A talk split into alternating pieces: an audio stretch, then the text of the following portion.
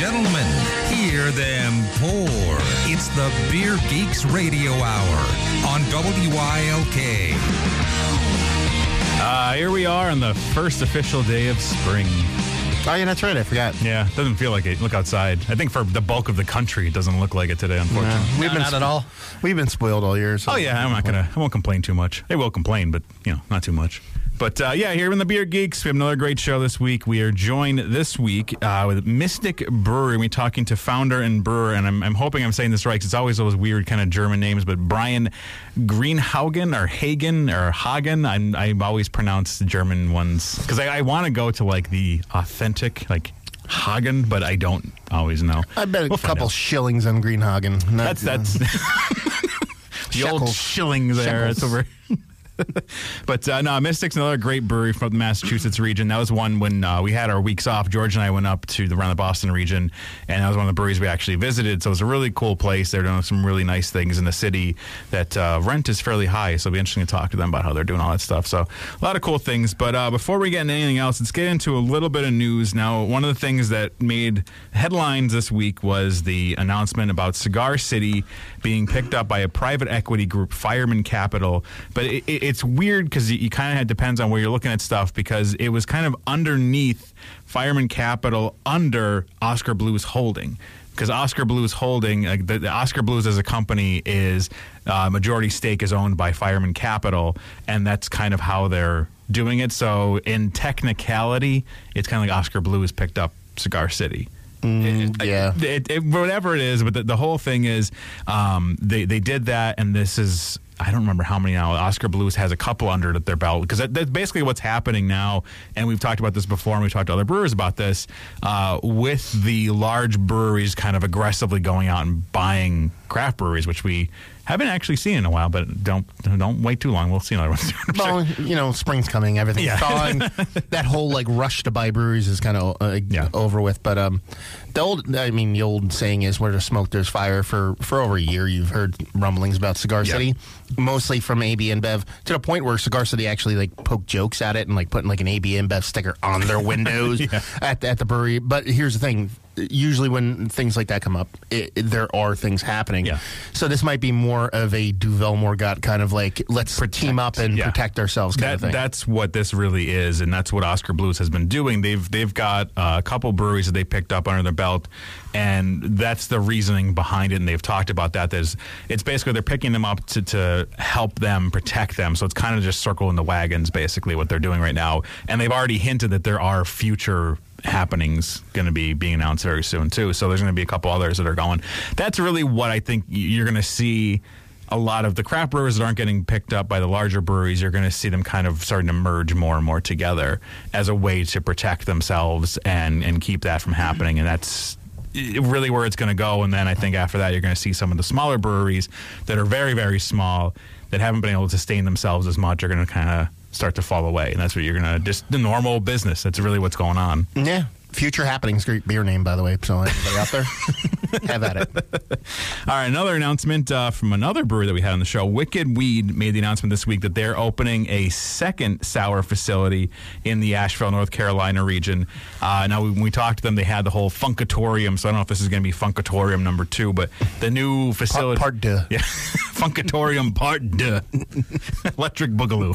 Yeah, there you go.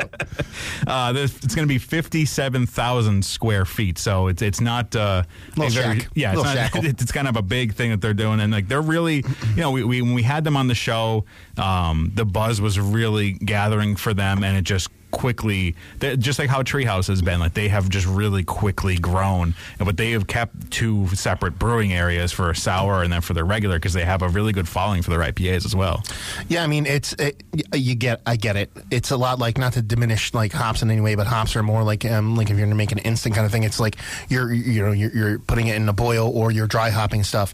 When you're dealing with yeast, you're dealing with time. Mm-hmm. And so you need to have space. You need to have time to work. I'm sure we'll hear a lot of that from, you know what I mean, Mystic today because Yeah. that's what they do. So it's like you understand why they just need more room is essentially what they need in order just to make sours. You know. Yeah, and then especially with the, the volume that they're doing, because they've also, on top of this, they've been making announcements slowly. They've been going into other states for distribution, so they are picking up a lot of things for them, which is great for them. I mean, they're a really great brewery. Uh, another brewery made an announcement this week, Stone. Now we, we reported this last month about them making the announcement uh, that they're going to be releasing their breweries coming out of their new German facility in cans, uh, and I I think it. I kind of think it pissed off some people because in the U.S. people have been wanting that for a while, and then when they made the announcement they're doing it in Germany, it was like, what? What the heck? So they uh, now made the announcement that the U.S. is going to have it. It's going to be here just in time for the summer. Uh, the first one they're going to be having is the Stone IPA, and then the Stone Go To IPA. So they're going right out of the bat uh, with you know two two IPAs that are really big sellers for them. You knew it was coming. Oh, yeah, I mean, yeah. and it, but it's just a lot of um, you know Veruca salt. Like I want, I want it now. Do you know what I mean? Americanized. Like why? Oh, I think meant the '90s band. Oh no, no, no! I'm talking about the Wonka, son. Uh, but yeah, the, uh, we want what We want when We want it. So yeah. Yeah. No, that that you kind of knew when they made that announcement. Uh, you were just kind of waiting, like they're going to make that one that's coming to the U.S. soon because you don't want to do that and just piss off a whole bunch of people. And I mean, not that I think if anyone's going to do that, it's going to be Stone, and they're not going to care. Yeah. but you know that that's where they're coming out, so that'll be out just in time for the summer. Uh, some other new beers that are coming out now. They're starting to hit shelves. Uh, Avery has their coconut porter. Now they had the vanilla bean stout they put on the 22 ounce ba- uh, bottles that was a uh, barrel age. This is another one. This is a rum barrel aged coconut porter, and I believe that's going to be in bomber bottles as well. They've really, really upped their barrel program. I didn't look at the ABV. Is it is it more a- of an imperial porter or a base porter? It's like an imperial. I think it's like nine point three, if I remember. That makes sense then. Yeah, I mean, It's- co- it's- coconut and Oh, rum, yeah. baby. Yeah, I mean, come on be, now. Yeah. Uh, and then Southern Tier, uh, their salted caramel imperial milk stout. And I know a lot of people love their chocolate, and there's just a whole slew of ones that kind of fall into that. So that's kind of falling into that with the little hints of salt and, and caramel mixing in with the, the Southern milk Tier is too, not too far away from Genesee, so that's kind of a funny thing to look at. Oh, I didn't even Do you know think what I mean? that, like yeah. the distance, not too far away. George knows all about that. So th- that's interesting because this started off salted caramel. Automatically, Yeah. I think of Yeah. the Genesee offering. So um, um, we'll see what happens with that. And uh, a traditional brewery, Rodenbach, made the announcement that their Alexander, this is a beer that they've had for quite some time, that they haven't released it in 16 years, uh, is going to be coming back. It'll start hitting the shelves next month. Uh, it's kind of a blend. I think it's like two thirds of a two year aged with one third uh, fresh, I believe was was, and with cherries added into it. So it'd be interesting. I mean, like Rodenbach's kind of the one that got a lot of people into the whole sour brewery thing. That's kind of the, the lead off one. So it'd be cool to see them a new but old offering. Yeah, it's nice to see old stuff come back. Plus, I mean, yeah, Rodenbach's like the um, it's like the Chimay of the sour world. It's like Yeah. you know what I mean, the big of the uniques or, or, or old schools. You know, so, So what we have now, we're, we're getting into some of the beer we have from Mystic. Uh, the first one we have in our glass room now, this is their table beer. This is uh, what four point three percent, I believe, the ABV. I don't have it in front of me. yep.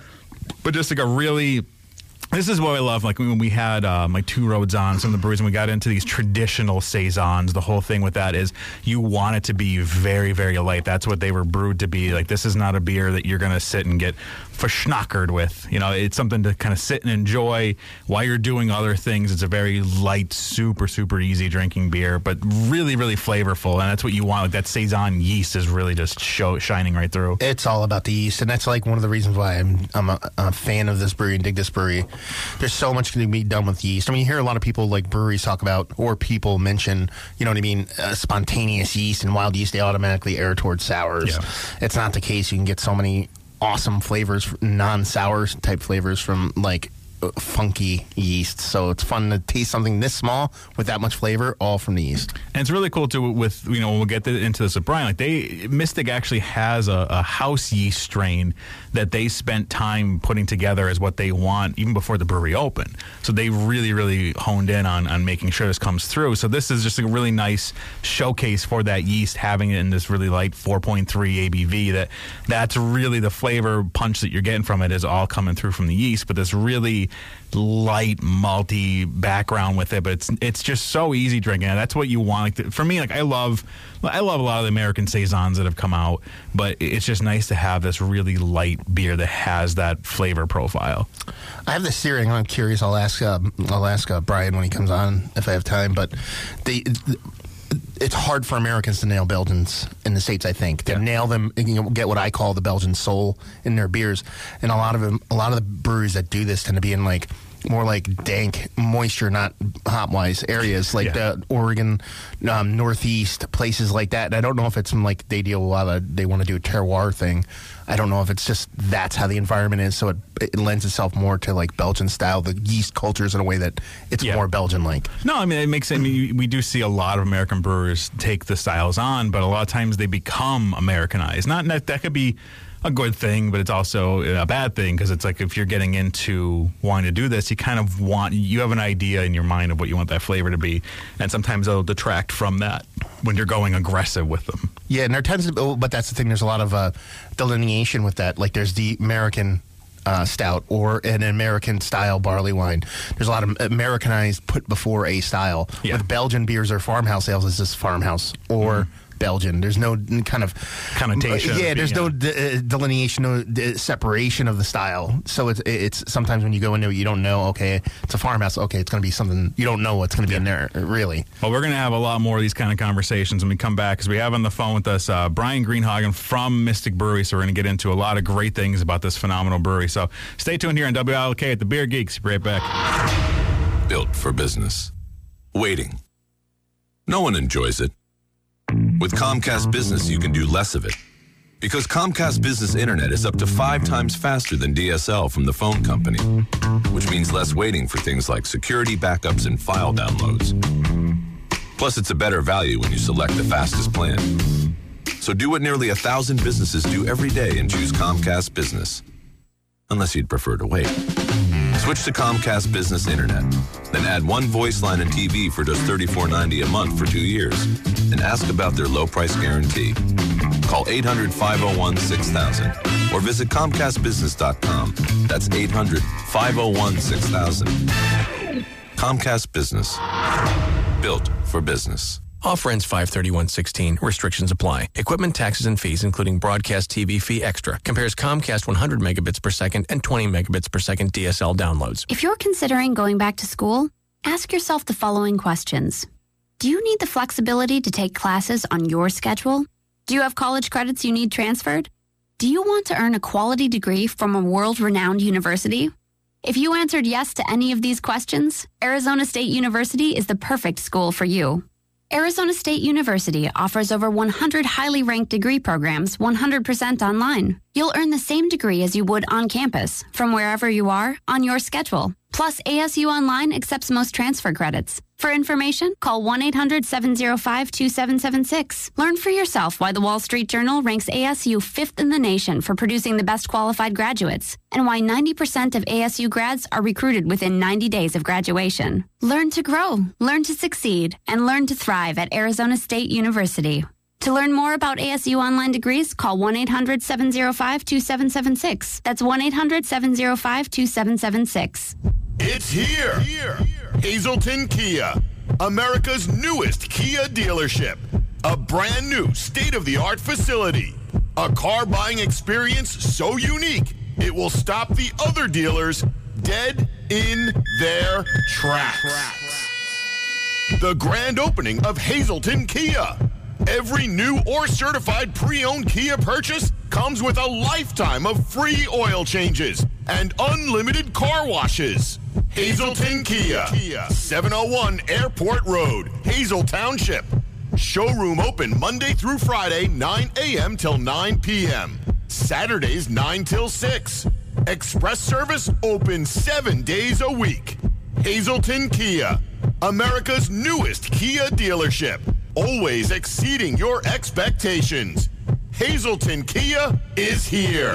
Visit hazletonautomall.com. Are you looking for a job? Do you need a career change? The 2016 Employment Expo has hundreds of full time and part time jobs from area employers. Join us on Wednesday, April 6th from 9 to 4 at Mohegan Sun Arena. The expo will feature a wide variety of resources to help secure your next job. Dress for the job you want and bring your resume. Call 570 342 7711. That's 570 342 7711. Or visit ScrantonChamber.com for more details.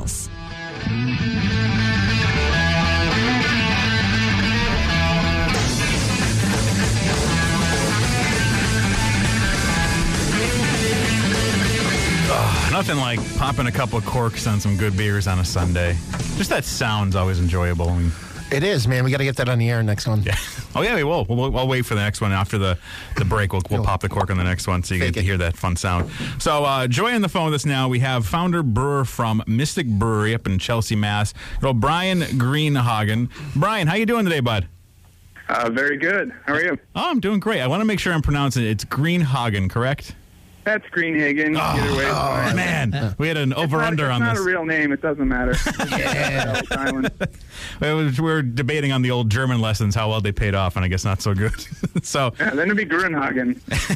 so let's go back a little bit now. Like your background prior to this was in in fermentation. What what Yep. kind of got you down that path with everything? Um, a series of uh, unfortunate events, basically. um, I started out with a bunch of creative uh, ventures early on. Before I could drink, I went to film school and failed out. I had a garage rock band when grunge died. That failed. Um, so I went. Grunge never died, by the way. don't don't say these things. I don't like this. well, the, the club we played at closed. So. Um, so I just I went back to school for biology, and I uh, I joined a lab that was doing research on plants and yeast, and uh, I just got obsessed with it, and um, just wanted to learn as much as I could, and we would just brew on weekends, and uh, that's how I got into the beer aspect. But career side, um, at the time when and when the uh, opportunity didn't present itself to open a brewery, uh, went into industrial fermentation, which is more. It's just like brewing beer in many senses, um, except to make like different food products. So I was.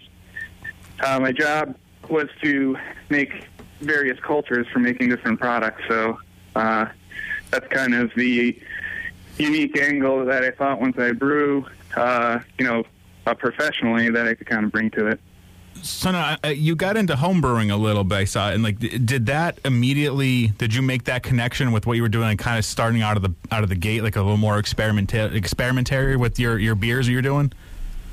Yeah, at the time though, um, I really wanted to learn the first principles. You know, learn how to make classic styles, and uh, those were, you know, um, the most popular time anyway. And I just, to be honest, like I made like 50 batches trying to copy Sierra um, Nevada Pale Ale. so that, that's kind of where I went with that. The again, I thought learn the basics before going out into outer space. So I'm kind of at that point now. But uh, when I was homebrewing, it was just it was just pale ale after pale ale after pale ale, trying to get it right. And I was challenged uh, at the time. I lived in Kentucky, and the water is very hard. Um, lots of calcium in the water, and stouts came out great, but pale ales were tough without an RO system or anything. Well, that kind of leads me. I was wondering if you were from like the the Boston region. Then did you grow up there, or did you just kind of wind up? I grew up. I grew up around New England. Um, I just wandered off back when when I was young, thinking I didn't know what the rest of the world was like. So I just wandered off and ended up in Kentucky. I worked at a bookstore uh, for a long time um, before getting into all the things I was just talking about. And uh, but um, I went to high school in New Hampshire and Connecticut, and the town I live in right now just outside of Boston. My mom's side of the family actually we've had family here for nine generations. So mm-hmm. Have a homecoming. Now, now you said you're constantly trying to hammer out pale ales and get that right, but you know, with Mystic being such a you know yeast forward, you know, fermentation style beer, did you have an affinity for like the Belgian style, the farmhouse style beer before? Like before then, you were just trying to hone your brewing skills, or did you kind of find kind of Belgian style beers? That was we're getting almost 20 years back, and there wasn't a ton of stuff coming out. The, the, the explosion of Belgian imports started, you know, in the late 90s. Yeah. Um, and really, really exploded in the 2000s, turn of century. So there wasn't much back then. You know, I used to uh, take trips and get um, uh, three Floyds and stuff like that, and that was kind of my awakening. And then a few bottles of Chimay. Um, you know, that was that was it. There's a place out there, Liquor Barn, that just that they were the first where they, you know, these stores where you could really find tons of stuff. And then I'd go to a place up in Dayton, Ohio, that had a lot of variety. Um, so, and then it was definitely it was the uh, the lambics that started showing up, and um, Saison Dupont, and then other farmhouse ales. We discovered that, and I went.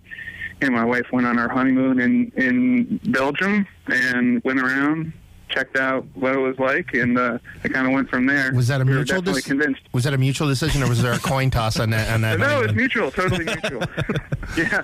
So a now, lot what, of people said, "Why? Why do you want to go to dank, dark Belgium? What's wrong with you?" And we're like, "Beer." oh, End the discussion. oh. so now, when did you make the decision to, to go into to opening up a brewery? Um, I the field I was in, there's you know, a handful of jobs around the world, and I, I was like, uh, I, I, you know, this I would rather you know do something on my own, and um, I had learned enough at that point where I thought I could make a contribution, and uh, so that's kind of where it started. That was six years ago now. Um, it took two years to get the get the thing open. And then, you know, even once we're open, we continue to experiment. We've thrown uh, uh, 30, 35 barrels of beer down the drain, just just doing experiments. Just, and that this is mostly not like, oh, what if I put lemon pepper in this beer? This is like, you know, spontaneous fermentations, trying to figure out how to do um, traditional like lambic style approach to brewing and different mixed cultures and native cultures. So, um, and, and we found that if we can get a good barrel going, and that's kind of how we've been operating with our our wild ale program. It's just it's not that big because we get rid of anything that we don't like. If we really like something, we then try to like breed that culture into another barrel. So it's sort of exponentially have to you know to add a few more barrels to each um, program, each part, each beer in the program.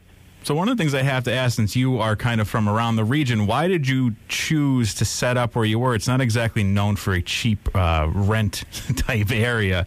What, why? What made you uh, choose the path to set up where you guys are at? Well, um, Boston's super tough. Uh, Chelsea is has been traditionally a food production area, and there's the New England Produce Center where most of, well, a lot of the produce and restaurants around Boston, um, they come to there. Basically, a market for produce and um, big one. And we've seen a lot of people, you know, open up in sort of uh, quieter towns and stuff, and they would have a lot of trouble with, you know, the water supply. Like a lot of have to build like a water treatment station for the for the town eventually, and we're like, this place can can hold it. The, the um the water authority for Boston is is actually based in Chelsea, so there's uh, tons of really good quality water there. That was a big consideration, and it's not quite as expensive. It, it's very industrial in that area. It used to be it used to be quite nice. Um, there's still parts that are nice, but it uh, most of it burned down twice. Yeah, that'll happen. A bunch of uh, warehouses. So one of the things, you know, I, I lived up there, and when we went back up, when we visited uh, when we visited your brewery, it had been a while since I had been there, and the the Boston beer scene itself has changed dramatically and very very quickly. It, it, being that you're kind of there on the the front lines, like what do you think led to that change? I mean, was it what was going on in New England, and and it was kind of together, or was it you guys are in separate pockets and just happened to be going on, and it's now viewed as the the New England quote unquote scene? Um, yeah, it did. It, it is. It's still changing extremely rapidly. It's uh, as a whole industry, the way people are consuming beer, um, the amount of traffic at tap rooms now just mm. boggles. You couldn't have imagined it, you know, ten years ago. No. Um, definitely, I think it, this is probably true in other parts of the country, but um, I think it's the create the creativity side of it. Um, you know, we had obviously in England some some uh, good to great producers of beer, um, kind of in that that relatively limited bandwidth. You know, in the '90s, even the 2000s. But I think one brewer that sort of set the stage was Cambridge Brewing, um, doing some of the first barrel aged stuff, sours. Um, he's always been doing the stuff nobody else is doing, gruits, putting sake in in, in uh, the fermentation, things like that. I think that it was sort of the one of the nucleuses of of people being more experimental and less less traditional because there's a lot of momentum for traditional stuff in, in New England, or at least there was, mm-hmm. and um, that was expanded definitely by Pretty Things. I think they were a big step. They're the ones who convinced us that people would drink saison. So. um, because always thought, oh, we'd like to just open, you know, a, a brewery that just does sour ales and stuff. And at the time, which was only six years ago, we were like, that's probably not big enough a market, which isn't true anymore. But um, Pretty Things definitely showed, I think, that you don't have to sort of make the stuff that everybody likes. You can you can be unique, original. You can develop your own real signature flavor in your beer. So that was very inspiring, at least to us, and I think to a lot of people. And then uh, it really isn't a Boston thing, but I think um, the needle really got pushed with Hill Farmstead when they, uh, you know, started started uh, up up there and just phenomenal stuff again with like a very notable signature and I think that's been the the the impact and the, the recognition of of that brewery along with the Alchemist and others has really really spawned yeah you know because now we have Treehouse Trillium Night Shift and many other breweries that are all you know pushing it. And with New England, and that was kind of like my question when you're kind of touching on pretty things. Like, what's it like? Like, I, I, I you know, you, you, guys, I think of um, uh, Oxbow or uh, Allagash or even Pretty Things uh, out being that person inside the hazy New England de facto hop capital of the world. Is it is it still? Uh, what's it like being in there? It's like I know a lot of people come through the hop door nowadays with beer is it harder, do you think, to turn people on to the yeast aspect of things with that being such a prominent flavor profile from that region? Or is it more just people are so open minded they'll try anything? Um, people are definitely open minded, and the average person is more open minded now. You know, it used to be, hey, I only drink Budweiser, and it's getting to be a little bit like hey, I only drink IPA, but at least it's expanding a little bit um, in terms of well, one thing we've discovered uh, recently is that yeast is a key thing in making the New England style of IPA. Like it's incredibly important, and you get drastically different results based on how you do your fermentation, how what yeast strains you're using, and so we've gotten really into that, and that's been huge. Just last week, we've had to turn people away from the door twice. It's just um, it's just it's amazing. so in terms of the saison, the saison is is we keep growing, making Renaud and, and then our table beer. That that keeps going on and on, you know, up and up. But it's still like way lower than the rest of the market. The thing that people definitely are going crazy about is the uh, the double IPAs and um, sour ales. So one of the things too, it's interesting with how you guys got everything going. Like you do your brewing off premise and truck it in. How w- was, yeah. was that something you knew you're gonna have to do right off the bat, or was that just based on the facility you had, you you knew you were going to have to go that route, or did you always plan on having it kind of separate like that? Uh, it was to try to put the limited amount of money we had to start into the things we thought would make a difference and give us our own signature. Um, spend money on uh, barrels and uh, propagators. We propagate all of our own yeast. Um, we have a little lab, even though you know the first year we did 67 barrels. um, so we want to sort of take the money, invest in that, and then avoid the cost of the brew house and um, not sort of hack together a brew house and and get like unsatisfactory results, but you know build up to that and then get exactly what we want for what we you know we're putting out. No, I mean it makes a lot more sense. So what what is like the size of the brew house that you're using then? Uh, about 20 barrels. It's size in hectoliters, but it's uh, basically a 20 barrel system. And, are you guys are you basically making like a base wort and then just functifying it with any kind of yeast, you- you- your your house yeast, or are you actually use, messing with the actual like wort itself?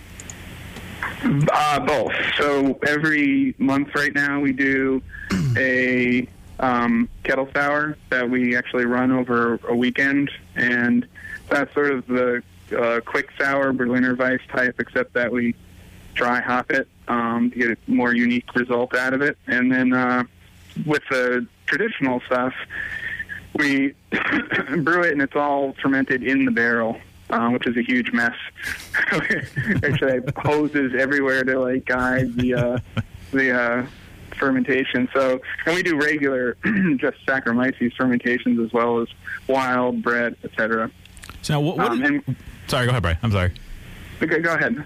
No, I I was just gonna get into like the the, the the distro for you guys, so people know where to find some of your beers. Like where where is some of that at? Like where can people find some of these beers? Um, it's it's our tap room has been doing so well that we've almost somewhat retracted. Um, but it's it's in lots of great places around Boston. a few of our favorites being Deep Ellum and Row 34. Um, but the we also in in New York, in Manhattan, Brooklyn, and the Hudson Valley.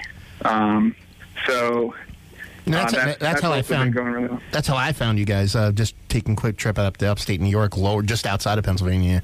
Oh, and there's also there's just, there's there's just just the specialty places around the country. We send beer to the Shelton Brothers, so Oh, you so will then they find do it. that. Their little drop shipments in specific locations and stuff.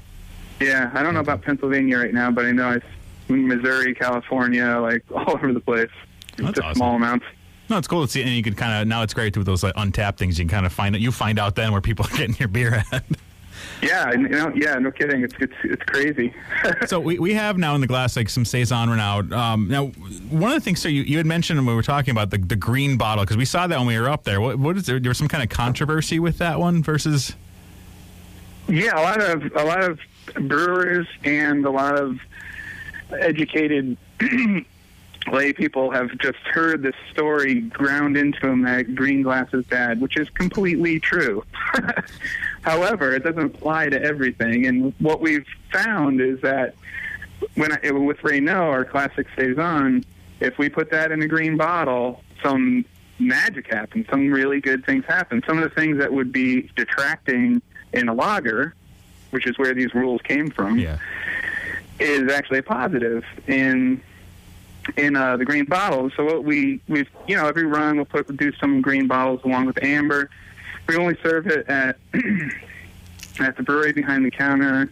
Deep Ellum has it under the counter, but that's the only place it is because we don't we don't want that thing oh you know sitting in the cooler with the light on it whatever. Yeah. Just because there- there's there's no control. Like if it goes if it's both old and it's seen a lot of light, it's gonna you know th- that's when it starts to go the wrong direction.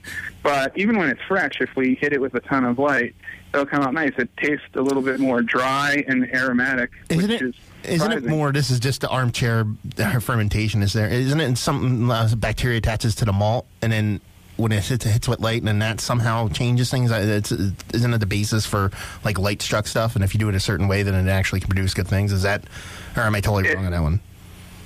Yeah, it's the it, it's it's a um, it doesn't all have to actually do with the hops, but it's basically the, the classic light struck flavor is that sulfur gets attached to parts from the hops from the humulones and that's not the only thing that happens, which I think in the context of a saison is that it creates these nice floral, even some citrusy like notes to the beer. And also, so we've te- we test it when like restaurant groups and um, food industry people are coming through or doing a collaboration. We'll test them green bottle versus the amber bottle, and so far, seventy percent have picked the green bottle blind. Oh, wow.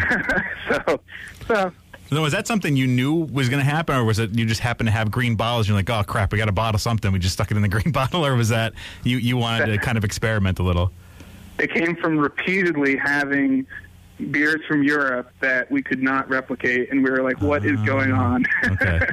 Yeah, because a lot of the yeah, I'm just thinking about it now. A lot of the um, Belgian Belgian Yeah, lighter they're beers coming- that yeah. come in the green bottles. Yeah, yeah. The more you know. I feel Yeah. star flying over my head right now. Well, Brian, I thank you so much for taking the time to give us a call today.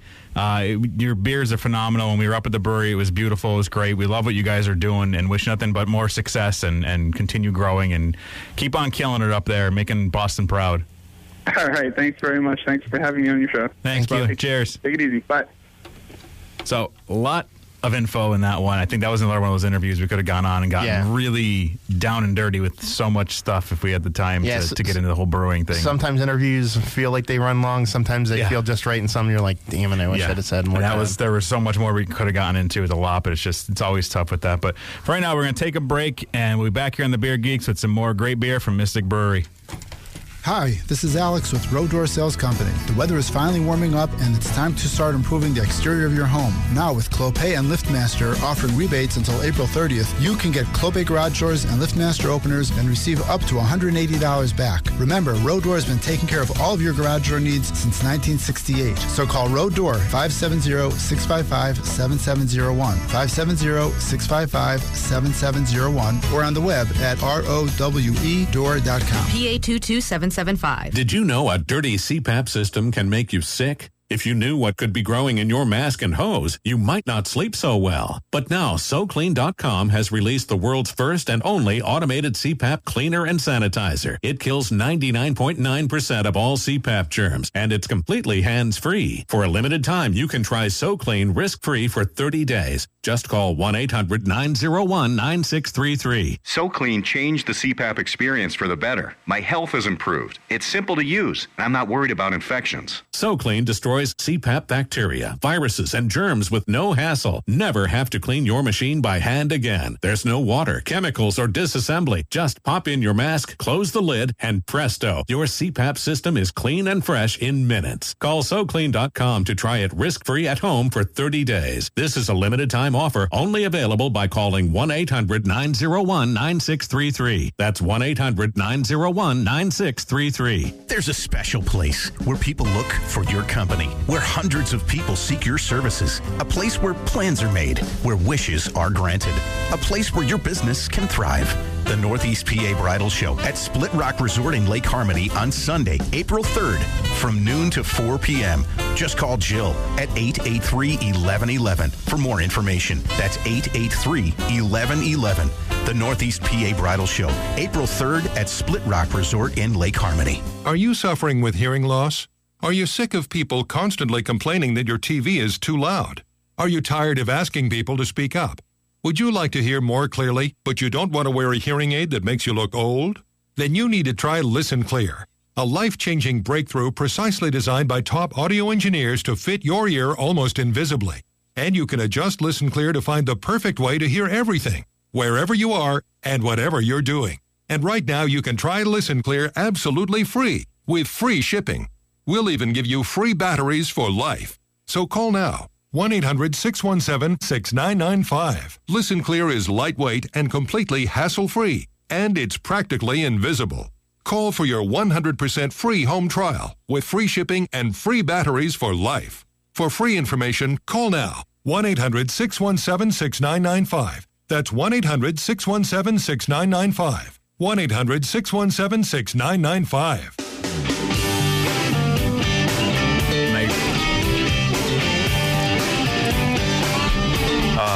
We're ta- we're discussing our, our Boston trip that, that George and I had when we went up to Mystic and, and visited everything. We're trying to figure out some of the beers we had when we were there, and uh, because I mean they're they're just we only have three to try. But I mean when we were up there, I don't remember how many we, we had when we were there, and we tried some of their bourbon barrel aged stuff. Like, there was just so many good beers and everything too. It's cool at the brewery. Um, we didn't get to get into that with him. Is you can order when you walk in. They have. I'm assuming it's still set up the same way because it wasn't that long ago we were there. But they have a chalkboard and you you can order pizza at the at the bar. You can order your own pizza and it's delivered off premise. They bring it in. It's like it's and it's a really good pizza, like coal fired. You ordered pizza at Yep. Mystic Brewing? Yep. Okay. Mystic. Well, we got there. We Don't we, hey copyright too. we had already. I think. I think at that point we did we we yeah we had gone to uh, Sam Adams and Trillium, and then we went over to to Mystic. I think that was the order that day. Yeah. yeah. We, went we Well- went over there. So, And then we did Lord Hobo uh, later that night. yeah, well, we did Sunset Grill later that night, which is where I, I really dove deep into everything with Mystic because they had, uh, we didn't get to get into it the interview, like when we were talking about the, the hazy IPA, like Mystic has a version, I think it was a triple IPA, I believe that's what it was. You have it in your Untappd, I think. I don't, Uh, it was a double, I believe. was bonus, it? Okay, I don't. Bonus I, life. I don't remember what it was. I had about four of them when we were there because I it was phenomenal, and I just like kept going. And when I saw that, and I saw, I'm like, oh, they didn't have it at the brewery. I'll try one, and I just that, that was all I had when we were there. And that was like the bar I used to always go to. Is like they have an extensive menu, so to stick with one beer at a bar like that really says something about how good something is. Uh, but no, it's just a really good beer, and like everything we had from them has just been phenomenal. And we're gonna pop open our last one. As I promised, I let you listen to uh, the popping this time. Watch it not do anything. Oh no, that was that was that was like uh, That was a little weaker. that was no no that was perfect. No, the other ones were a little louder with everything, but eh, whatever. But uh, that's good enough to record and use in like shows and stuff. Yeah. I was like, Yeah, don't talk yourself down. B roll, That was, that was little. B roll, little. could have quick done B-roll. better, man. so this is our last one, and now this is one of the ones that I'm hoping I pronounce it right. We were we were discussing before. Uh, Dave Varen, Dave Varine. I, I there's a couple. I, I said to Matt when I was looking at it, I'm trying to pronounce it. and It looks like it says Dave Varn, which made me think of the old Ernest, you know, Hey Vern. so to me, that's what I'm calling it, Hey Vern.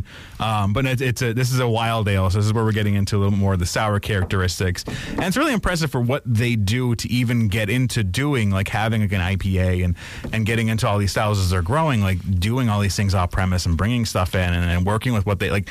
They they are the quintessential brewery to show. Um, you know, you can make what you have available work for you if you're willing to, and like that's what I think a lot of people talk themselves out of getting into different businesses and things because they they want to start out at a level of this massive successful company. And it's like, well, if I can't start at that point, then why why bother? And it's like you you can make things work, and this is definitely proof of making things work. And that's the thing too. Like a, a lot of times, like when you're dealing with yeast, especially you're dealing with like house yeast and house yeast cultures and the whole nine. It has to mature, so it's not like you're just like, ah, we have a yeast, let's use it. A lot of times, you have to let it years of life cycle to go through to can actually get where you want it to be. Yeah. Um, and then it's interesting because this is sour and it's nice, but it's not overly sour. And I think that has a lot to do with well, he said he was doing. They were dealing with like um, Brett, but they're also dealing with lacto and other things. But I didn't hear him or not lacto. He said didn't say lacto. He just said Brett um, Saccharomyces, Saccharomyces and stuff like that. So I think. That's why you're not getting an overt kind Yeah. of super sour out of this. You might just kind of be erring on the side of like not super sour. No, it's nice, and it, and it doesn't because sometimes when you get these uh, that are not as sour, they they tend to get that overly barnyard and almost uh, band aid type. And th- this steers clear of that, and it just has these A lot of fresh fruit. Yeah, it has these like really subtle. Uh, like kind of more decadent flavors with it that are just very not decadent, delicate flavors with it that are there, um, but they're not overly pronounced. But you have to kind of really pay attention to, kind of pick up on this. But there's like a wide array of flavors. It's not. I wouldn't necessarily just have this and say this is a sour beer at the bat. It has sour qualities almost. Yeah, this to me this is um this reminds me of like having like a fruit, a fresh fruit kind of cocktail, kind of like eating it, but getting it and letting it sit out for a while and letting it kind of warm up and stuff like that. To where there's like, I mean, obviously you're not going to get fermentation or fermented alcohols from a fruit cocktail, but you start to get these kind of more mm, richer, slightly tartar, not just sweet flavors from fruit when they get a little bit more mature. Oh, there's a lot. It's nice, and this isn't a, a the other thing too. The other two bottles we had were 750 milliliter. This is a 375, so it's a smaller bottle, and it's 6.3. I'm trying to remember from what I looked. 6.5. 6.5. Eh, I don't know. Two out of three ain't bad for getting right. Uh, 6.5 percent ABV. And that's the one thing too with all their beers. They're fairly light with that we've had. They're not over the top with a lot of stuff. I think the only thing when when we were up there was the um, bourbon barrel aged. What was that again, George? You were looking at decadent. I think that's what Descendant? we descendant. That's a was it descendant? Yeah, I had Okay. a beast descendant before. And that's Um, what we we'd had that on cask up there, and that was like a big one. But that was also just very very easy drinking. I remember like that's the one thing that's nice like with these is you really see that that's the focus for what they want to do. They want to have these flavors, but just being a very easy drinking light beer. They're not trying to beat you about the head with with flavors which you know you can appreciate that every once in a while when you have something but i i personally for my own preference i, I love when beers are done just very well balanced and that's the focus. Yeah, I mean, and like this, this is we do a lot of bigger beers on here, Yeah. and in our life in general, we do a lot of double IPAs, we do a lot of barrel aged stuff, and like my, I got into beer through like the Belgian door, so like sitting here and drinking these beers to me is so easy and comfortable. And I don't know if it's just me, just because that's what I'm used to and that's what I get into, but it's just like.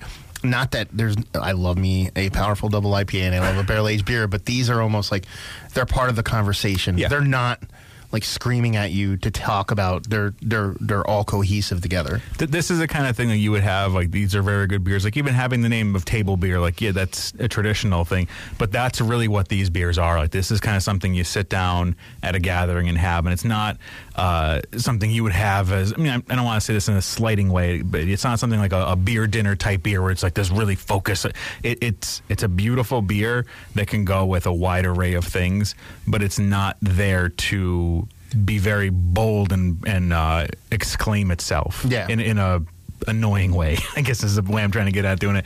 It's in a way that you want. You want to be able to experience this beer and enjoy it, but kind of quietly. Like this is a library beer.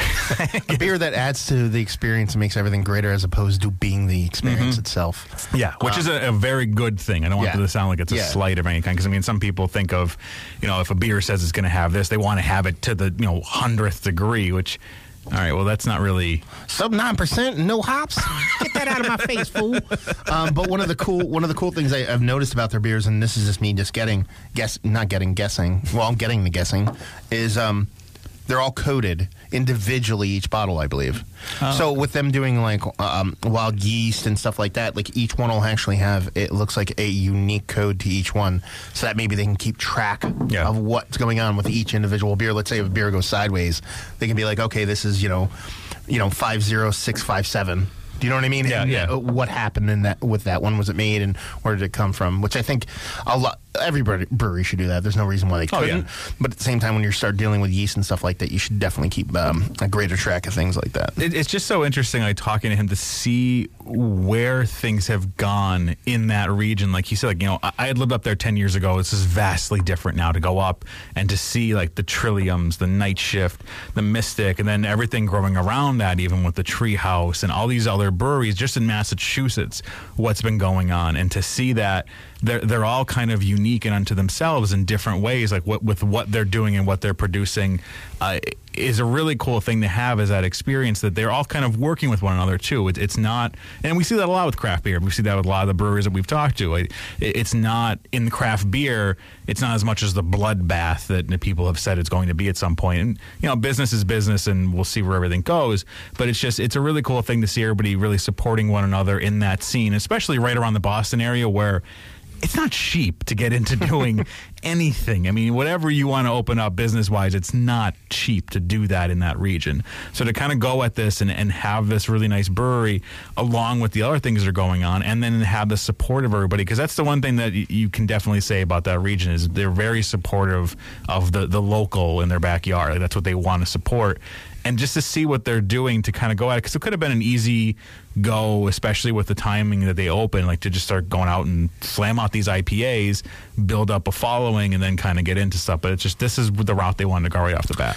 And it just goes to show you what you give a poop about is is is is what you're going to do in life. Do you know what I mean? Because it, as a brewer, I'm sure, like he said, he was hammering out pale ales. I'm sure he enjoys himself a nice double IPA. With his background in fermentation, he just he can't help himself. Yeah. Oh, he's Oh, yeah. got to make these beers, and that's and that's the cool thing about it. Yeah, it's just the way the, the brain's wired, and it's just Yeah. he wants to get into that, and, it, and it's also it's a really cool thing to see that like that background.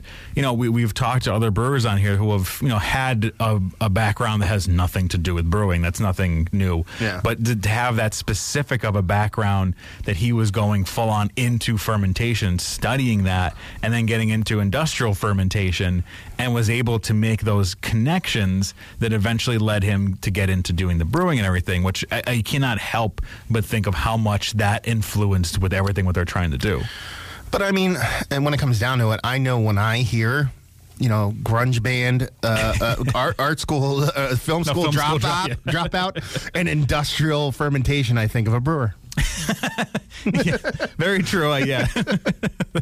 but it, it's just like a really cool thing to see all these things going on and what they're doing. And, and the beers have all been phenomenal. And the only negative I can say is I wish we got more to try today. That would have been much nicer. But Ooh, subtle jab. Yeah, I just mm, should sent more, buddy. no, no, no. It, it, it's not a thing where you should send more. It's just it's so good. You yeah, it's so good. You want to, yeah, you want to just keep Yeah. trying all these, and it's it's nice too because of them being like, like I love finding really good session beers. Like that's the thing I love because you know. It's nice to be able to sit down on a Friday night and like have a drink, but sometimes you want on a Sunday afternoon to have a drink, but you don't want that to be like the end of the day. Then you know you want to be able to have something that's that's lighter that has those flavors and qualities that you're looking for. And sometimes it's tough. Like there's a lot. I mean that that's something that has been a buzzword for quite some time in the in the craft beer world is the whole session insert beer style here, and it's been met with varying success because what brewers have tried to do, which was you know kind of demanded by the public, was make lighter ABV beers. But when that's your focus, you can kind of lose some of the other things in the in the way and we've had those beers that are kind of more watery because they were trying to really get that low ABV Yeah. and, and it wind up kind of throwing their recipe off a little bit for what otherwise would have been a great beer but it's nice when you can get that you have that full flavor and it has that light ABV I, I love I love huge ABV beers and when I want them. Mm-hmm. And- but here's the thing: nothing impresses me more than when I have a beer and I'm like, "Wow, what is this like? Ten percent?" And they're like, "No, this is like five, six." Yeah. I'm like, "That's what really turns me on, where you can generate that kind of impact from such a low ABV." Yeah, because that that's really and not. I don't want to make it sound like I'm slighting, but that's really where it, that the skill of your brewer really Mm-hmm. comes in to, to do that. And that and I don't know people that are brewers brewers know that it's not a slight, but it could sound like well, anyone can make a big beer, but. It Yeah. also has its difficulties in other ways, but it, it, it's really great. Like I love finding that, and you can really showcase. Like to me, that's when you have the showcase beer for your brewer. It's not always going to be this, you know, huge ten percent, you know, IPA or fifteen percent bourbon barrel aged style. Sometimes it's just a really solid four and a half percent, like you know, traditional saison Yeah. and that's the calling card for you. And we've had brewers on, like I said, when we had two roads, like that was the calling card for them was that really traditional saison. And I think when you have a brewer that you're willing to fully stand behind, or you're the owner of the brewer and you stand behind yourself, it, it's just that's really the the showcase for you is when you can put that out there and proudly stand and say, "This is our flagship beer." It's not this ridiculous over the top thing. It's just simple, straightforward, and I know you're gonna love it. And it's good for everybody. That's the cool thing too, is these are beers that anybody could drink. It doesn't matter where you're at on the whole craft beer. I don't know game or whatever you want to call it, like wherever you're at in the chart with everything, with how many, yeah, there you go. Where- Wherever you're at with how many things you've tried, like it's just you could try these, and there's something if you have been in craft beer for years or you're just getting into it, like these are beers that you can try right out of the gate and, and love them. Yeah. and that's really I love when you can have beers like that that just really have a lot of things. So. That's going to do it for this week with Mystic and a lot of really cool things going on up in Massachusetts area. So Um, much we- good beer coming Yeah, out and of we here. have It's ridiculous. we have a lot of other ones coming up too, which is great. We've been uh, very hashtag blessed with some of the great brewers that we're going to be having from up in the uh, the New England region coming up over the next two months. There's some really cool things, so you'll be seeing more about that as we get closer and closer to it. So this is not the last you're going to be hearing of some great uh, Massachusetts brewers. Uh, next week we're going to have a little special kind of Easter show thing. We're still putting together what we're going to be doing for that one. We'll figure it out. Yeah, so. it'll be Maybe a brewery, it'll maybe be, not. Uh, it'll be a surprise. Yeah. go. You'll find out. It's like that egg that you, you you hunt in the back of your yard. You open up, you don't know what's going to be inside. you don't know. You will enjoy it though. How about that? Yeah. You- Except if there's like a candy corn or something weird in there. But we're, not going to give you a candy We're corn. not giving you any of those Mary Jane candies that nobody likes and breaks Sugar teeth. daddy's up in this piece. All right. Till next week, everybody. Cheers. Cheers.